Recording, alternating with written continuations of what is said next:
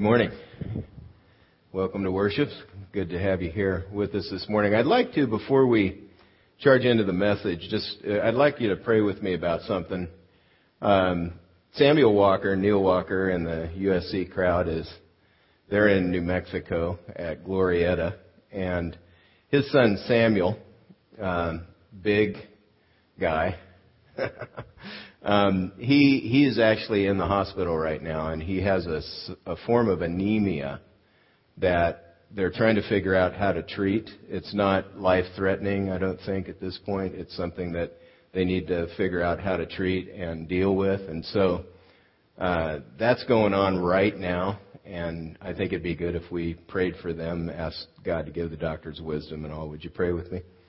Father, we we come to you and we're so grateful for the gift of life that you've given us, uh, for the privilege to live life, to experience it, and uh, just for the blessing uh, that you you give us to have one another. And so, Father, as as a congregation, we come before you right now. We ask that you'd watch over Samuel, guard his life, protect him. And Father, I pray that you'd bring him to full health. We ask for healing in the name of the Lord Jesus Christ. Uh, you're not surprised by this. You know what's going on. And so I pray that you give the doctors wisdom as they, as they deal with him, as they try to figure out all the factors, all the variables, how to treat the anemia. God, I pray that they would, they would choose the thing that will, will bring restoration of, of his, um, his blood cells, that they would restore. And Father, I pray that you bring him back to full health quickly. Lord, and we, we do ask for just comfort, peace for all the Walkers, Neil, Melinda, and everyone who's there dealing with this. Father, we we just ask that uh, you'd give them peace like only you can. So, Lord, we bring this to you, we leave it with you, and, and we trust you. And, and we ask that you'd be with Samuel and uh, that you'd, you'd restore his health quickly. In the name of Jesus Christ, we pray. Amen.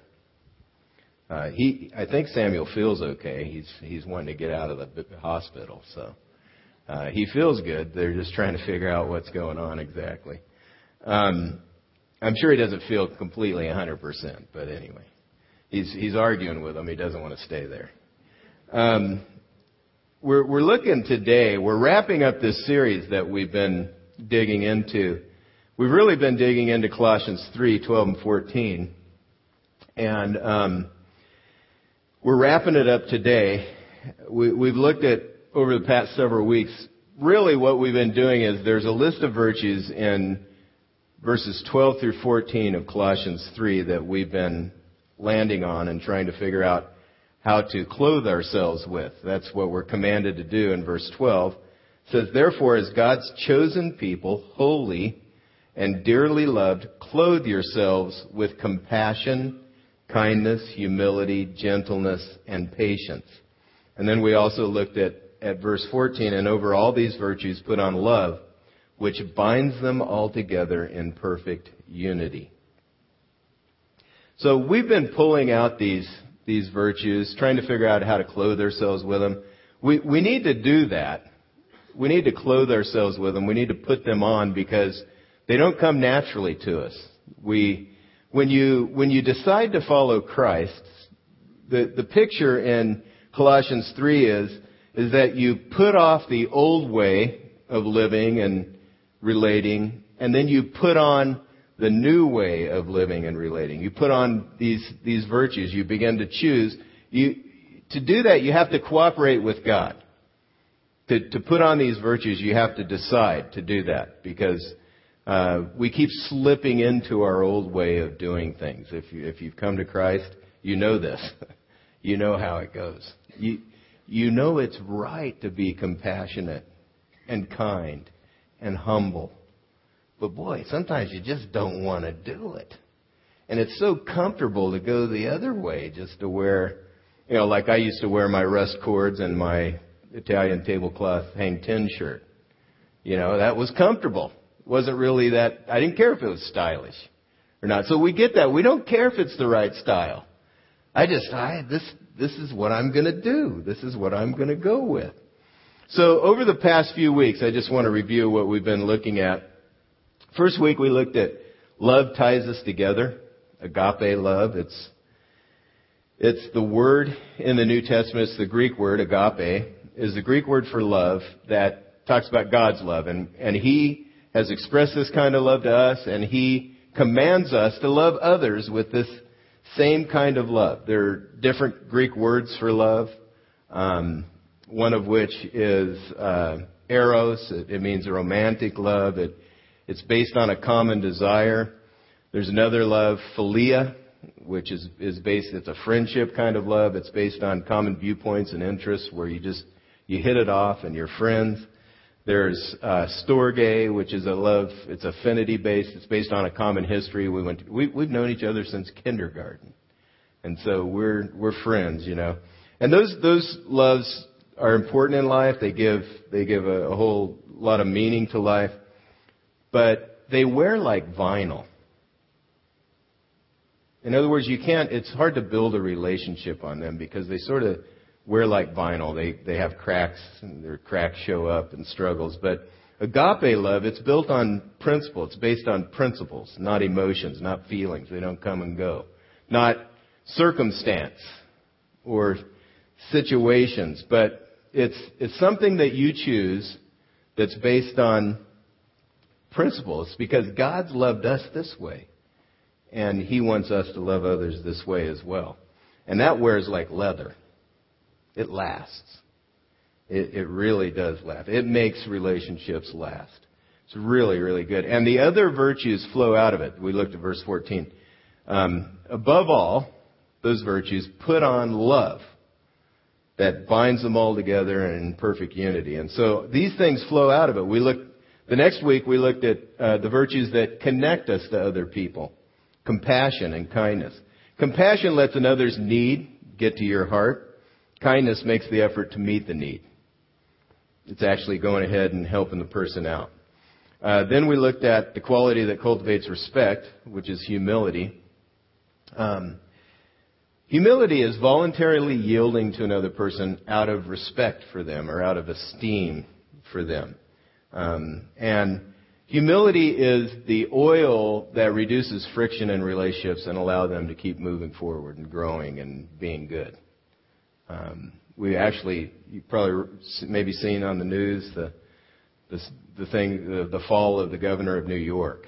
That's a really good illustration of what I was talking that week um, about a person who, uh, if you choose pride, you're only setting yourself up for a fall, and the people around you begin rooting. As you've, I don't know if you've heard many of the interviews. I read a, a, a story in the Wall Street Journal that pointed out how uh, he he rose in, in a very self-righteous way into power as he was on his way up. And uh, the interviews and the things you hear from the people around him were they were rooting for him to go down. And that's, that's what pride does. Pride comes before the fall, but humility is the way to honor. That's, that's the way you can go for the goal. You can move forward. You can charge ahead. But if you're humble, then people are pulling with you. They're rooting for you. And you, you can really enjoy relationships in life that way. So, uh, we looked at that. That quality, humility, cultivates respect. Then last week we talked about how to avoid pointless conflict, which is gentleness and, and patience. Gentleness, to me, it doesn't seem like a very manly quality to say, you know, I'm, I'm going to be gentle, um, in a way. But, uh, we have this idea that, you know, power is the manly thing, but gentleness is a very, uh, manly quality. It's it's a, used to describe God. It's used to describe Jesus Christ himself. And it means to have your power. You're powerful, you're strong, but it's under control. Like a horse that's been, been broken. You have the power though to blow somebody out of the water, but, but you decide not to. You hold back and you take a gentle approach to working through the conflict or handling the, the problem or whatever it is you're dealing with in the relationship.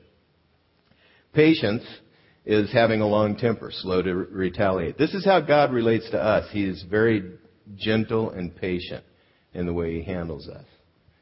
In fact, uh, the picture you get in Scripture is that, uh, you know, God created the earth, put man and woman on it, uh, and gave us, gave the first man and woman a job to do. And, and what happened is, he, he, he also gave instruction for what was out of bounds, what would be wrong.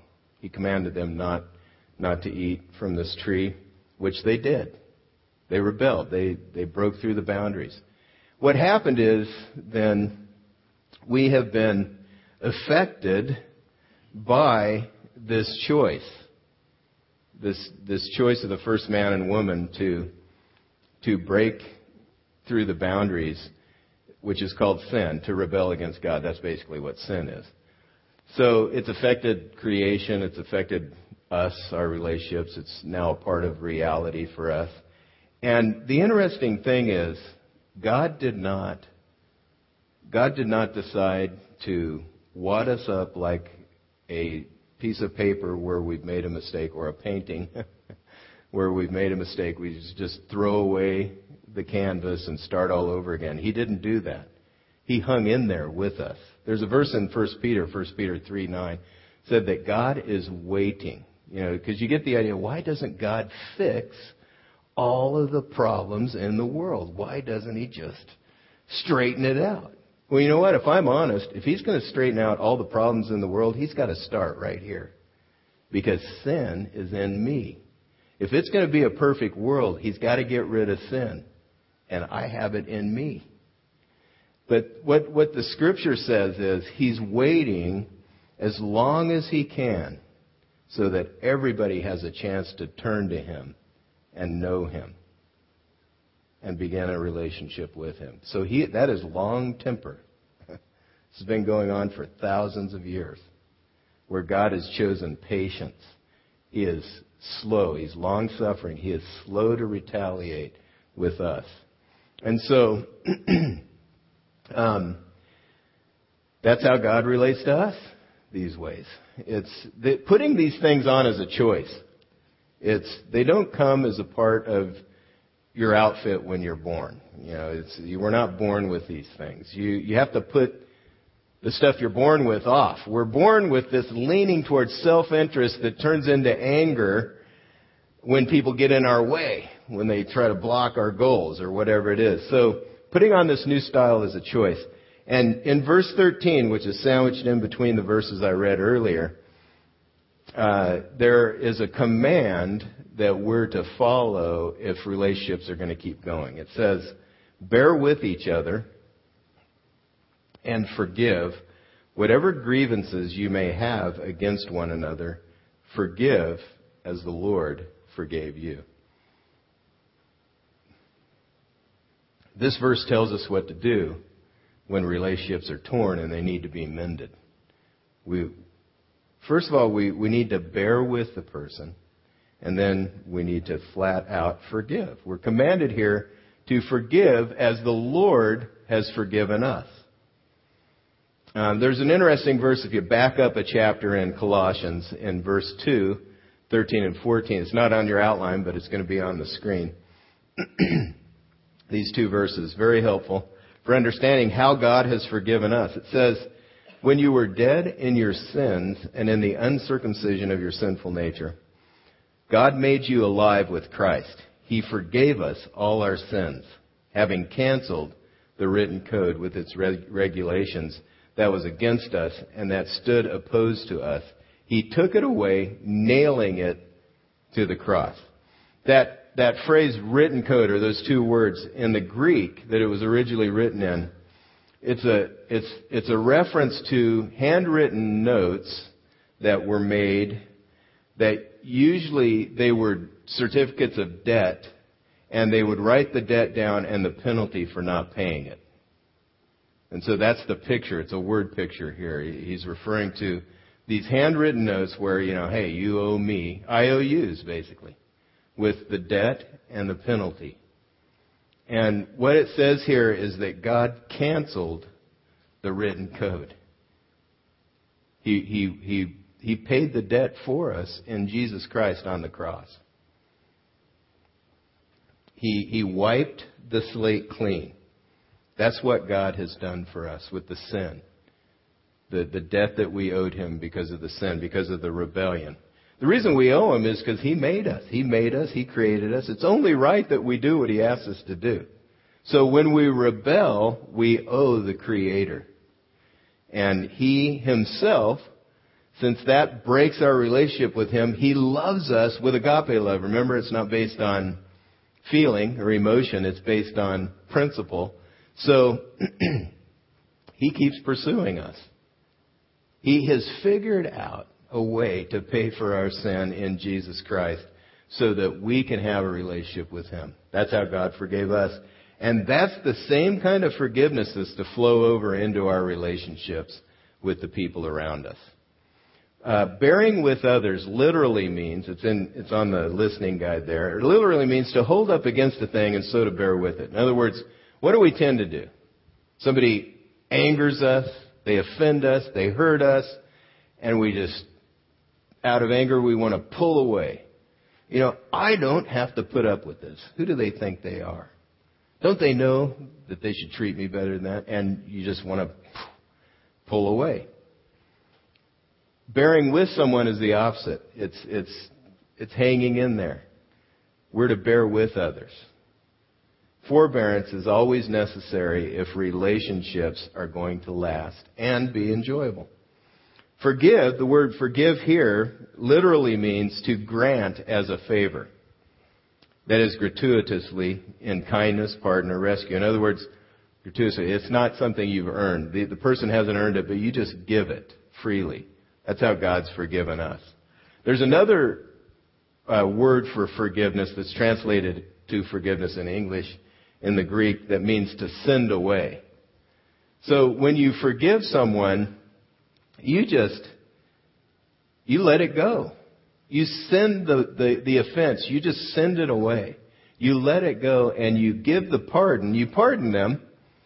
You forgive them. You let it go, not because of something they've done, not because they've earned it, just because you, you decide to do that. It's a decision that you make to forgive. And we have things that we deal with all the time that are very hard. But God can give you the power to let those things go. He can give you the power to pardon the people that are hurting you. And we're commanded here to forgive for our own good. Because if we don't let things go, anger turns to malice, and it really messes up our relationships in a big way. Ian's been painting, and um, he is uh, going to share with us a little bit of the meaning behind what he's been painting. He's got some some things prepared. Ian, when did you commit your life to Christ? Uh, about six and a half years ago. And I think, as you said in the first service, you, you've been around CIV for about five years. Mm-hmm. So good. We're glad you're around. We appreciate the I personally appreciate the way you have helped culture me, as he's explained. He, he, you know, you ask him about a painting or a statue, and he gives you the stuff behind it. I really appreciate that. I need that. Um, but anyway, Ian's gifted. I appreciate his gifts, and he's been painting. He's going to share with us now the the meaning behind uh, the painting that he's been painting. Okay. Um, nope, backwards. Uh, this painting is inspired by one of my first struggles with forgiveness. After clearing up a conflict with a friend, I was struggling to maintain a forgiving attitude. I did my best to act towards my friend in a gracious and right manner, but internally I continued to struggle with recurring negative thoughts about them. There were some things my friend did that still bothered me, and I tried to find ways to excuse them or to think they were okay, but I kept hitting a wall when I, would realized that the things that bothered me were real faults. Though it was difficult, I really wanted to be able to forgive. So all I could do was just pray for God to help. What I found is that I began to grow more aware of my own unique faults. And God even exposed me to some difficult circumstances, which brought out in me some of the same faults which irritated me about my friend. As I saw these things about myself, I knew that my only hope was to depend on God's forgiveness, which I did not deserve. God used this experience to remind me of the basis for true forgiveness. Just as I couldn't justify my own actions before God to earn His forgiveness, but He freely gave it, I also didn't need to be able to justify my friend's faults in order to forgive. My friend's faults were real, but mine are just as real. so I can forgive based on my own experience of God forgiving me. In my paintings, I like to depict characters that have external defects, injuries, and abnormalities, um, which symbolize their weaknesses, sin, and imperfection. This painting shows two, two uh, creatures who are both very flawed, but in their imperfection, they can uh, reach out to connect with one another. By being honest with ourselves and with God about our own failings, we have the starting point to be at peace with the other imperfect people we relate to in life. Thanks, Ian. Appreciate that. Um, what Ian's talking about and what he's painting, I've experienced as well. Um, get in a relationship, get frustrated, angry, irritated, start to resent the people around you. Go before God and honestly admit my own fault. And something happens in your heart. It changes the way you look at the people around you. And he begins to change your style as you decide to cooperate with Him and, and work with Him. The right style begins in our hearts and in our minds. We learn this. These are some verses we haven't looked at yet in this passage in Colossians 3. Colossians 3, 1 through 4 it says, Since then you have been raised with Christ. Set your hearts on things above, where Christ is seated at the right hand of God. To set your heart on things above means that you draw your motives and your strength from heaven, not from earth, not from your own flesh. And you hit points in relationships all the time where you need you need another you need help from somewhere else. I do. And that's as Ian described it, that's what happens as we relate to God. God's put his spirit in our heart as well that, that acts like a it ties us to the resources of heaven like an umbilical cord. And so we set our hearts on the things above, and that helps, helps us develop the right style. Secondly, we set our minds on things above, not on earthly things. That's what it says in verse 2. Uh, it's important, we've been talking about, how to, how to gain God's perspective. You get into the Scripture, you allow it, you soak it in, and you allow Him to speak you and begin to change your perspective. So you set your minds on things above. You practically do that by finding out what God says in, in His Word. Verses 3 and 4 For you died, and your life is now hidden with Christ in God. When Christ, who is your life, appears, then you also will appear with him in glory. To be hidden with Christ in God means that you're secure. Jesus gave the picture of, you know, if you've come to know him, he puts you in his hand, and around his hand, God has his hand. And so you're hidden with him in, in God. You're hidden with Christ. That, that speaks to security. If you're secure in your relationship to God, which you can be, you can know that you have a relationship with Him, that He's real, He exists, and, and you can be secure in Him. If you're secure in your relationship with God, then you can put on these other virtues. If you're not secure, then you're looking to other people. It's harder to put on compassion and kindness because you're trying to squeeze out of the other people what you need. But if you're hidden with Christ in God, you're secure in Him. He's already given you what you need. And as you set your heart and mind on heaven, the, the right kind of resources flow in your relationship. So we need a resource beyond ourselves. I do. That helps us to do these things. How do we do this? How do we bear with others and forgive? First of all, stay connected in a relationship to God. Putting on these virtues grow out of our knowledge of God. That's what we learn in uh, verse 9 and 10. I think verse 10 talks about how we're to grow in our knowledge of God in the image of our Creator. It says similar thing in Jeremiah 2:19. It shows how how forgiveness is tied to our relationship with God. It says, "Your wickedness will punish you; your backsliding will rebuke you." This is a, a prophet speaking to God's people in the Old Testament, out of the Old Testament. He says, Consider then and realize how evil and bitter it is for you when you forsake the Lord your God and have no awe of me, declares the Lord, the Lord Almighty. In other words, the, the word forsake in that passage means to loosen, to pull away. You disconnect from God. And so you ignore all that God has done for you and you hammer the people around you. You forget that He's canceled the code He's canceled the debt, the, the handwritten note with all of your debts, all your sins and the penalties connect. He's canceled that. And so what it means to forsake the Lord your God is you, you just block that out and you go ahead and let people have it. And you make them pay. Secondly, we need to recognize the symptoms of bitterness and get rid of it. Hebrews 12:15 says, "See to it that no one misses the grace of God, and that no bitter root grows up to cause trouble and defile many." Bitterness causes real problems in relationships. Um, it's, it grows up like weeds in your heart. You got to keep pulling things, the wrong things, out of your heart, so that you can, the right things can grow in your heart. Um, Colossians 3:8 says, "But now rid yourselves of all such things as these: anger, rage, malice, slander, and filthy language from from your lips." So we're, we're to get rid of anger, rage that turns into malice, um, where we just want to hurt people around us because they've angered us. So we pull those, we pull that stuff out like weeds, you know, in your garden.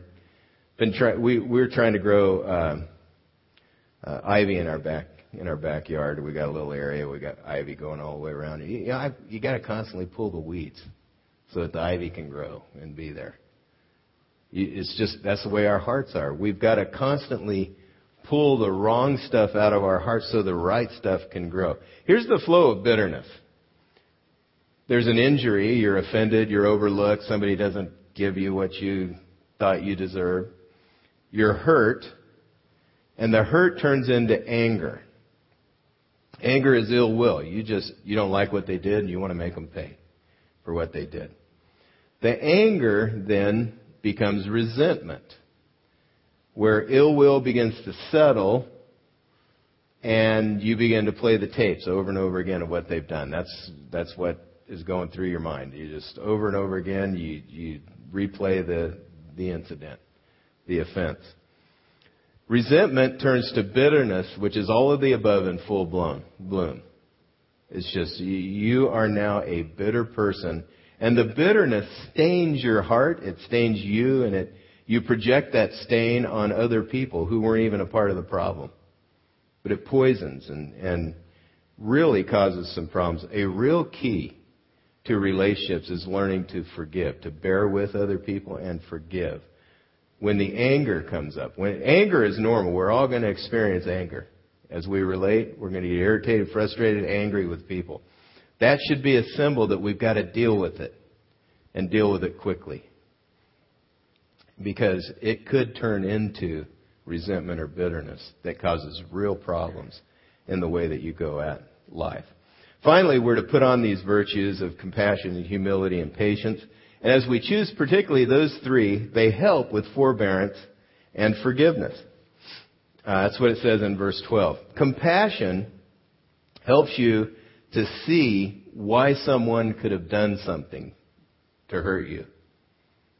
Um, it, it, what's easy to do is it's it's very easy to get hurt and angry, and then allow that to cut off the compassion you have towards somebody else sort of blinds you to what's going on. You know, we have the ability, you can, you can put a picture on Photoshop and you can digitally remove certain things. I think what happens sometimes is anger and resentment and bitterness. It causes us to digitally remove in our minds, we remove compassion. We're so angry, we're so bitter that we can't see why they could have done something. We don't, we don't really want to see because we want them to pay. And if we chose compassion, we might actually get a heart for them. And we might melt a little bit and gain some understanding as to why they could have done it or said it. Humility helps because humility leads you to say in your mind to yourself, I could have done the same thing. Pride does the opposite. Who do they think they are? What were they thinking? What in the world? But humility says, you know, I could have done the same thing. In fact, I've done the same thing. I, I, I've struggled with this as well. Patience, just being slow to retaliate. Putting on these virtues moves your heart toward forbearance and forgiveness. Over the next few weeks, we're going to be celebrating the Lord's Supper uh, in smaller groups. starting with the week of the 24th, and then I think over the next couple weeks, different smaller groups, different ones of our small groups are going to be celebrating it. If you're interested, we've mentioned put it on the the welcome card, and we'll get the info to you so you know what night and where to go. There, you'll probably have your choice of nights uh, to go.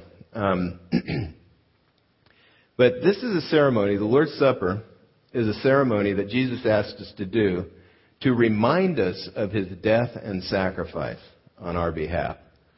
There are specific instructions that you get out of the New Testament for preparing for the Lord's Supper. And they have a very practical place in our lives as believers. Um, we're to examine ourselves, to think through our relationships, our relationship to God, see if there's any sin that we're hanging on to, and admit it to Him. Ask His forgiveness. Confess it. When you confess your sin, He is faithful and just to forgive your sin. He wipes it clean. He He He He sends it away. Um, and then to think through our relationships. Is there anything, any way that I've offended someone that I need to get that straightened out? And there's a good reason for this because conflict, sin, offenses, anger, resentment, bitterness, it builds up and it clogs up our relationships just like cholesterol clogs our arteries. So just like in our body, uh, cholesterol causes problems and clogs our arteries up. In the body of Christ, sin and un, you know unconfessed sin, um, problems in relationships, bitterness, resentment, things that aren't worked out, cause problems and keeps the flow of good stuff from going to one another as we relate. It's important to forgive. That's why Jesus said in the Lord's Prayer that we're to forgive our debts. We're, we ask Him to forgive our debts as we forgive the debtors, those who owe us. And the idea is God's forgiven our debt of sin, and so we're to forgive freely for uh, the others around us. So, what happens is bitterness and unforgiveness affect church life because it clogs up the flow of the good stuff. The good stuff doesn't flow because the bad stuff is clogging things up. So it does the same in our families and our friendships. So this, the Lord's Supper has a very important place in the life of the church.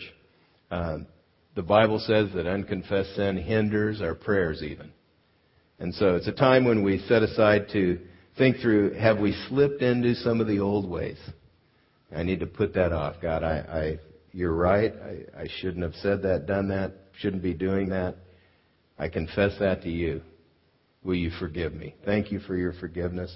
And then you put on the new way. So you recommit to follow the Lord Jesus as you as he has commanded us to do. So this is coming up. I just wanted to bring this up. It fit, fits well with uh, what, what we've been talking about in this message, and also this whole season. It's a, it's a celebration of what the Lord Jesus has done to buy our freedom, to pay the price for our sin, and to help us have a relationship with God. Let's thank the Lord for what He's done. Would you pray with me? Our Father, we thank you for your, your forgiveness and your kindness and compassion, the love that flows into our lives because you have decided to show us love. You are love. You are loving and kind. And so you, you have been so gracious to us. I thank you for the way that you love us and relate to us. And I pray, God, that uh, you would help us to be honest and real with you about our sin and accept the forgiveness and cleansing that you offer and allow that to spill into our relationship.